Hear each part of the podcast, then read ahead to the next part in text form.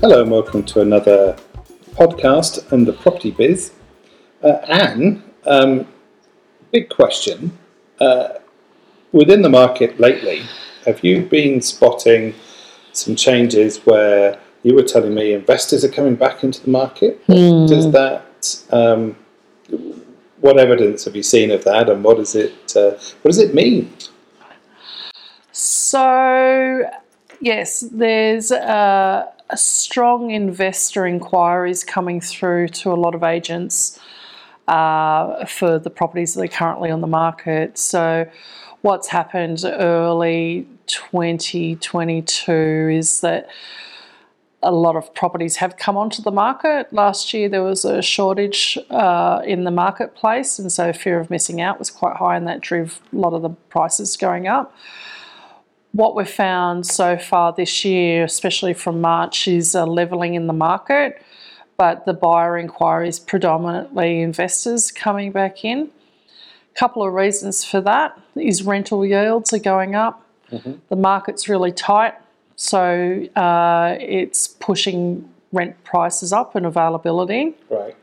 in in the marketplace, and that's all over um, definitely New South Wales and Greater Australia. Yeah. Um, with interest rates going up, that's good for investors. Yeah. Yeah. How was that? Just obviously, you know, but how is that good for investors? You think, oh my word, you have to pay more for a mortgage. Well- but They can uh, they can afford to pay more because they get the negative gearing aspect. yeah, Uh, what's been missing in the marketplace the last couple of years is a, a very very low interest rate environment. yeah, the pandemic. Uh, there was a lot of mechanisms introduced by the government to give rental relief uh, commercial, on commercial properties and residential. Uh, that's all changed now. Landlords are starting to play catch up on the rents. They're looking for those stronger yields. Uh, they know there's a huge shortage in the market, so they can go in and buy with confidence that they will get a tenant and they will be able to secure a good uh, rental with the view of long term increases in the market. I've always found it interesting that with some investors that I knew, that um, having a tenant wasn't the most important thing, even because the more you can write off, the better it is. Which is always interesting. I've I've always been puzzled ever since I came to Australia about negative gearing and how that uh, benefits the property market.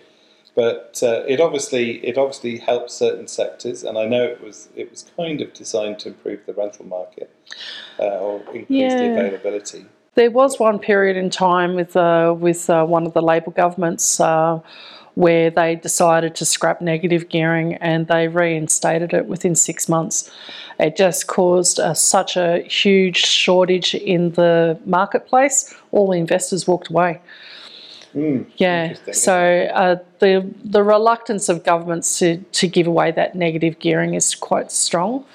Yeah, no, I can understand. Once you've made a rod for your own back, it's pretty hard to get rid of it, isn't it?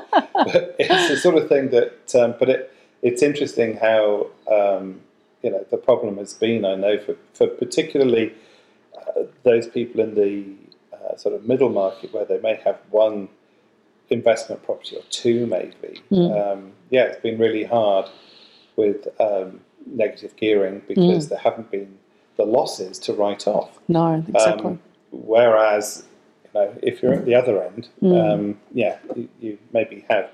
It, it always seems to benefit those with a lot of income, but does, and that's where it's geared to is to is to the high income yeah, uh, individual couple. Uh, one thing we do in Australia is we treat our property, whether owner occupier or as an investor, as an investment vehicle. We are always looking, you know, with your own home, it's free of capital gain, so you get that huge growth. You can sell your home, downsize, walk away with a good lot of money.